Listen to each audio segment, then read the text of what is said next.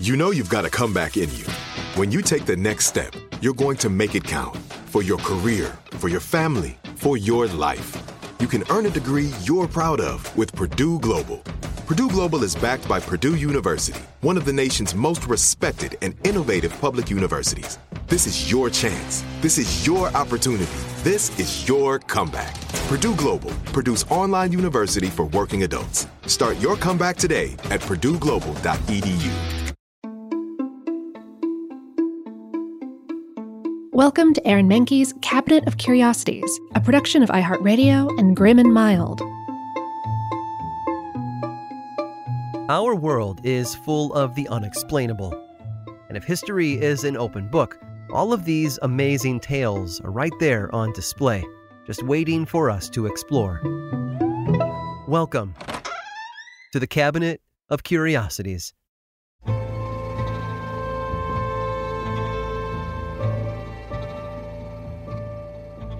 Declaring war on the United States is no small action. It means intending to fight the most powerful military force in the world. In 1989, the U.S. invaded Panama after President Bush Sr. mistook the country's declaration as a serious threat. The situation lasted just over a month, but by the end, the invasion had killed between 300 and 1,000 Panamanians and destroyed tens of thousands of homes. Looking back on the devastation, it's clear to see why so few have tried to go up against America. Well, one nation learned that lesson the hard way when it seceded and then swiftly declared war on an enemy it was grossly underpowered to face. It was called the Conch Republic, and it was formed in 1982. The small island had been known as Cayo Hueso, a U.S. territory, and boasted a population of 24,000 people from all over the world. Germans, Cubans, and Irish travelers, among others, had settled on the island over the years, turning it into quite the melting pot. The United States had set up a military checkpoint on the island that year, inspecting cars for drugs and signs of human trafficking operations. Those on the island were not pleased by the interference to their day to day lives, nor were the tourists who flocked there to kick back and relax. The checkpoints caused massive traffic jams as long as 17 miles. People getting around the island couldn't do so easily without having their vehicles stopped and searched. As a result of the intrusion, many would be visitors chose instead to go to nearby locations not under U.S. occupation. They canceled their reservations, opting instead for vacations where they could travel without harassment. The city council tried to get the checkpoints removed by filing an injunction against the U.S. government in federal court, but the case was dismissed. There was a drug problem in the United States, and it was believed that the key to ending it lied in verifying the contents of each car passing through Cayo Hueso. Well, the island's mayor, Dennis Wardlow, couldn't take it anymore. A certain word kept cropping up in meetings between the mayor and his advisors, and one day it seemed like it might be the best way forward. That word? Secession. If the United States was going to treat the island like a foreign country, then it would have to behave like one too. So on April 23rd of 1982, the time had come for Cayo Hueso to separate from the United States. It was officially renamed to the Conch Republic, named for the slang term used to describe the many Bahamians living on the island who had come from European descent. Mayor Wardlow had suddenly become the prime minister, and among his first actions as the head of a new nation, he declared war on America. However, he did it in the most unusual way by cracking a loaf of Cuban bread over the head of someone wearing a U.S. Navy uniform. It didn't take long for Wardlow to realize he was in over his head, though, and surrendered one minute after declaring independence of the Conch Republic. He then asked the United States for a billion dollars in foreign aid. So, why isn't the Conch Republic found on any maps?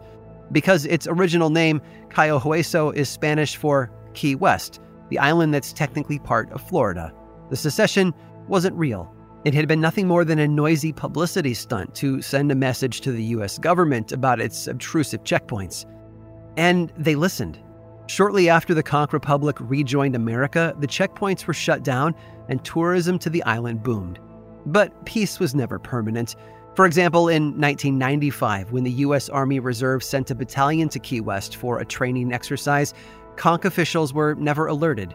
In response, Mayor Wardlow ordered a schooner to pelt a Coast Guard vessel with stale Cuban bread and water balloons. The act of aggression was met with equal force by the U.S. Coast Guard, who turned their fire hoses on the attacking ship. bringing the fight to an abrupt end. The city of Key West contacted the Department of Defense and complained about their lack of notice about the exercise. The Department of Defense sent an apology and accepted the Conch Republic's so called surrender a few days later. Today, the Conch Republic is still going strong.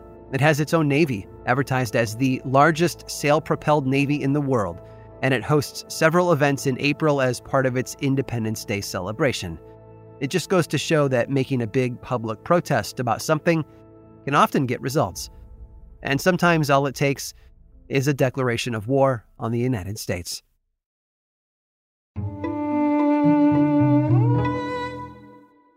This is it. Your moment. This is your time to make your comeback with Purdue Global. When you come back with a Purdue Global degree, you create opportunity for yourself, your family, and your future. It's a degree you can be proud of, a degree that employers will trust and respect. Purdue Global offers working adults like you over 175 flexible degree programs to meet your specific career goals. These include associate, bachelor's, master's, and doctoral degrees and certificates. Purdue Global degree programs range from nursing to business to communication and more. Whatever your interest, we have the degree that will move you forward. You have the knowledge, you have the experience. Now it's time to get credit for the work you've done and earn the recognition you deserve with Purdue Global. Purdue's online university for working adults. You know you're worth it. We do too. So don't wait another second to get the degree that will take your career to the next level. Start your comeback today at purdueglobal.edu.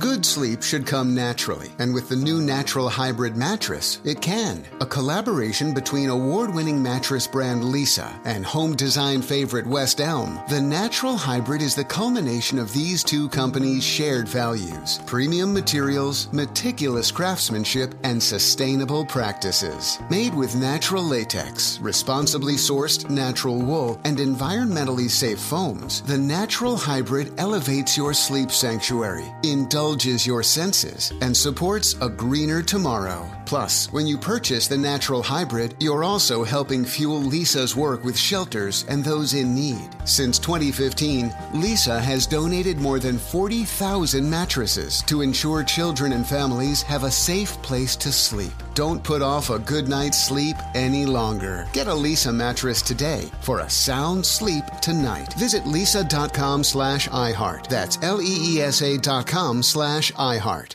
Now, I'd like to introduce you to Meaningful Beauty, the famed skincare brand created by iconic supermodel Cindy Crawford. It's her secret to absolutely gorgeous skin. Meaningful Beauty makes powerful and effective skincare simple, and it's loved by millions of women. It's formulated for all ages and all skin tones and types, and it's designed to work as a complete skincare system, leaving your skin feeling soft, smooth, and nourished. I recommend starting with Cindy's full regimen, which contains all five of her best selling products, including the amazing youth activating melon serum. This next generation serum has the power of melon leaf stem cell technology. It's melon leaf stem cells encapsulated for freshness and released onto the skin to support a visible reduction in the appearance of wrinkles. With thousands of glowing five star reviews, why not give it a try? Subscribe today and you can get the amazing Meaningful Beauty system for just $49.95. That includes our introductory five piece system, free gifts, free shipping, and a 60 day money back guarantee. All of that available at meaningfulbeauty.com.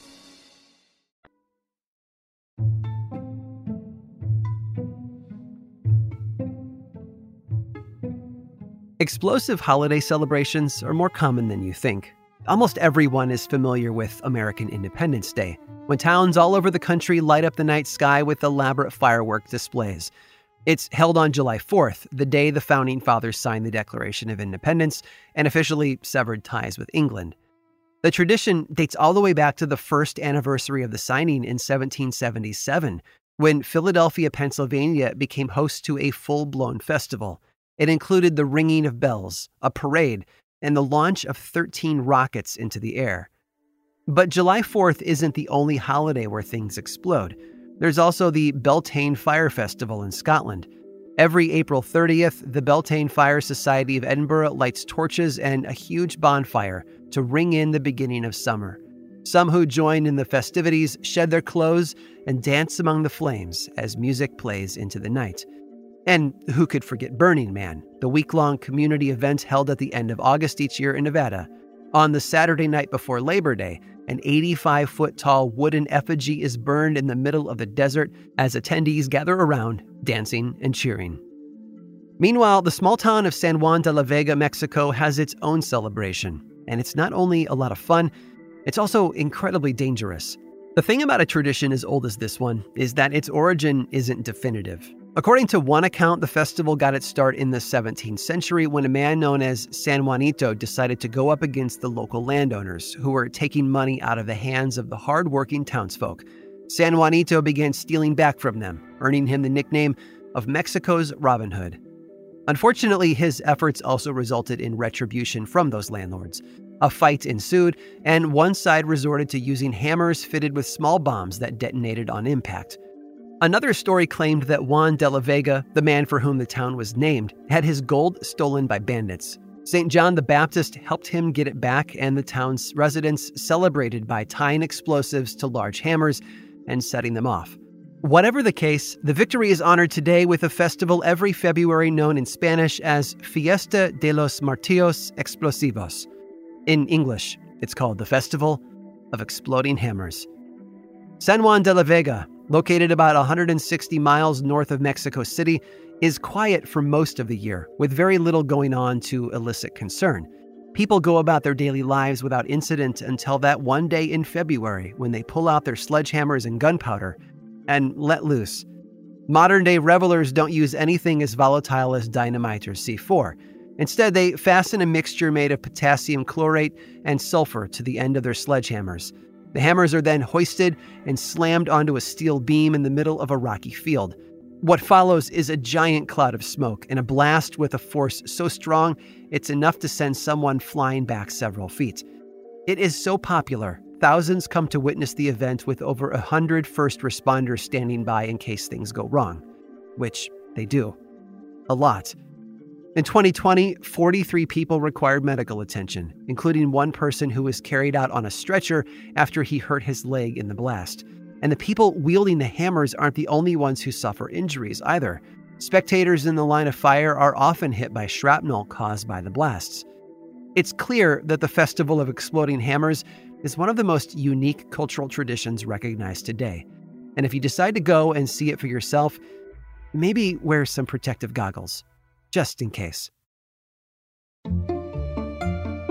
I hope you've enjoyed today's guided tour of the Cabinet of Curiosities. Subscribe for free on Apple Podcasts or learn more about the show by visiting curiositiespodcast.com. This show was created by me, Aaron Mahnke, in partnership with How Stuff Works. I make another award winning show called Lore, which is a podcast, book series, and television show and you can learn all about it over at theworldoflore.com. And until next time, stay curious.